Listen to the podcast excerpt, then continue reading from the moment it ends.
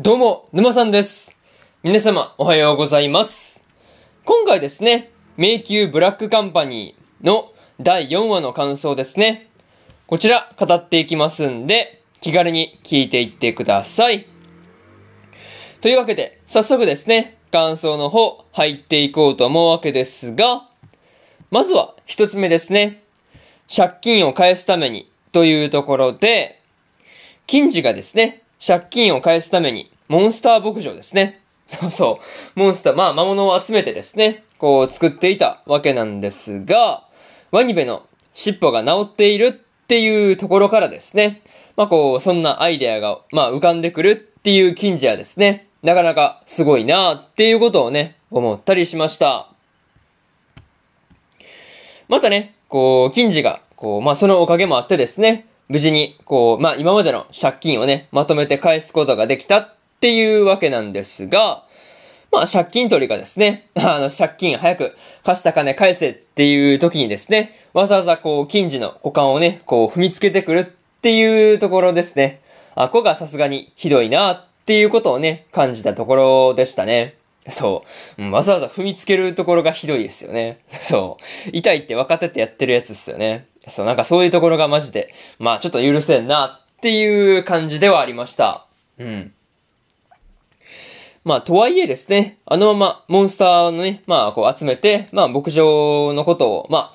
こう思い浮かばなければですね、まあ、こう、視野の指導のもとですね、こう、まあ、順番にこう、モンスターを倒していってですね、まあ、こう、ちびちびちびちび小銭をね、拾っていかないといけない羽目になっていたわけですからね。うん。なんかそれを思うと、まあ、多分借金絶対に返せてないよなっていう感じですよね。そう。なんかうそういったことを思えば、まあこう、今回の、まあ迷宮ブラックカンパニーの、まあ最初の授業であるですね、まあこう、モンスターを集めて、素素材をね、素材をこう、まあ、回収していくっていう、まあ、授業ですよね。まあこれが大成功したっていうのはですね、本当に良かったなというところです。うん。とりあえず、そういうところで、一つ目の感想である、借金を返すために、というところ、終わっておきます。で、次、二つ目ですね。討伐開始というところで、金次たち、迷宮ブラックカンパニーの面々によってですね、まあ、大型の魔物のね、討伐が行われていたわけなんですが、まあ、魔人とか言われるだけあってですね、まあ、思っていた以上に強敵ではありました。うん。またね、こう、その時の金次たちの、まあ、こう、金次たちのサイドのね、まあ、こう、戦い方ですね。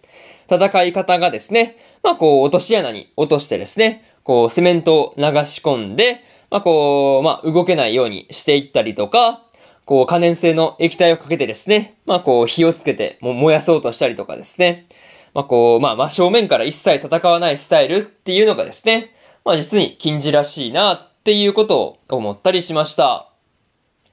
まあ、ただね、こう、勇者の再来とか言われていた視野ですらね、こう、真正面から戦って勝てないっていうのがですね、まあ、結構びっくりしたなっていうところでしたね。そう。うん、まあ、視野でも勝てないっていうのは結構まあ、結構ね、びっくりしたんですけど、まあね、そういう時に限ってリムがいなかったっていうのもね、なかなか、まあ、まずいところって言ったらちょっと変な感じですけど、なかなかね、まあ、まあ、複雑というかね、なかなかややこしいなっていう感じではありました。うん。まあ、にしてもね、金次と視野がですね、大型の魔物とですね、出会った時はですね、まあ、金次がですね、あの、視野の持っていた機関用のアイテムですね、あれでこう、魔物をですね、地上に転移させて、時間稼ぎをしたっていうのがですね、まあこう、まあ、これに関しては腹筋が痛くなるくらいに笑ってしまったなっていうところでした。そう。いや、もうあれ笑わん方が無理っすよね。そう。いや、あれはめちゃめちゃ面白かったですという話で、二つ目の感想である討伐開始というところ終わっておきます。で、次、三つ目ですね。自分のためにというところで、金次の言葉によってですね、視野が自分の意思を持って、こうやりたいように戦っていたわけなんですが、まあ、金次と視野の父親がですね、まあ、こう同じことを言っているっていうのがですね、まあ、なんだかんだ面白いところだなっていう感じでしたね。そう。まあ、とはいえですね、視野はですね、ライザッハ工業に都合のいい理屈をね、まあ、こう、すり込まれているだけだった。まあ、た、まあ、すり込まれているだけなんだっていうことをですね、金次が、こう、視野に対して言っていたわけなんですが、まあ、確かに、うん、その通りだなっていうことでね、結構納得がいったところではありますね。そう。結構納得してしまうところっすよね。そう。まあ、あとね、こう、ロマン第一主義の父親のことがね、まあ、なんだかんだ好きだったっていう風なことをですね、視野が言っていたわけなんですが、まあ、今までの視野がですね、こう、会社や仕事の重要性をですね、こう、前面に押し出していたっていうのはですね、まあ、そんな父親がですね、まあ、家族を帰りに見なかったから自分たちが苦労したっていうところが、まあ、そういう理由ですね。まあ、そういうところがあったんだっていうのが、なかなか辛いところではありました。またね、こう、個人的に、こう、視野が、まあ自分でね、こう、好きだっていう風に言っていた、まあ父親と同じようなことを言った近似のことをね、何かしらこう、まあ、意識するというか、まあ、ハッとはしていましたからね。そう。なんかそう考えると、結構まあ、意識していく感じはありそうだなっていう風に、まあ、感じたりしました。そういうところで、三つ目の感想である、自分のためにというところ終わっておきます。で、最後にというパートに入っていくんですが、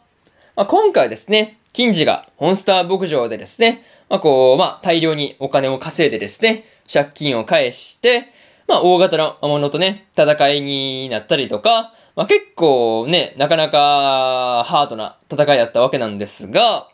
まあ、最後にね、金次の危ないところを助けるリムがですね、いや、本当にナイスタイミングだなっていうところでした。とはいえですね、金次とリムがですね、まあラストでいきなり1話の時に、こう、まあ出てきた穴にね、落とされてしまっていたわけなんですが、またこれは別の世界に繋がっていたりするのかなっていう感じっすよね。そう。とりあえず、次回の金次とリムがどうなるのかっていうところがですね、気になる話ではあるというところっすね。うん。またね、残されていたワニベやシアたちがですね、どうするのかとか、あとはそのライザッハ工業の動向ですよね。そう。まそれに関しても注目しておきたいところではあるという話ですね。うん。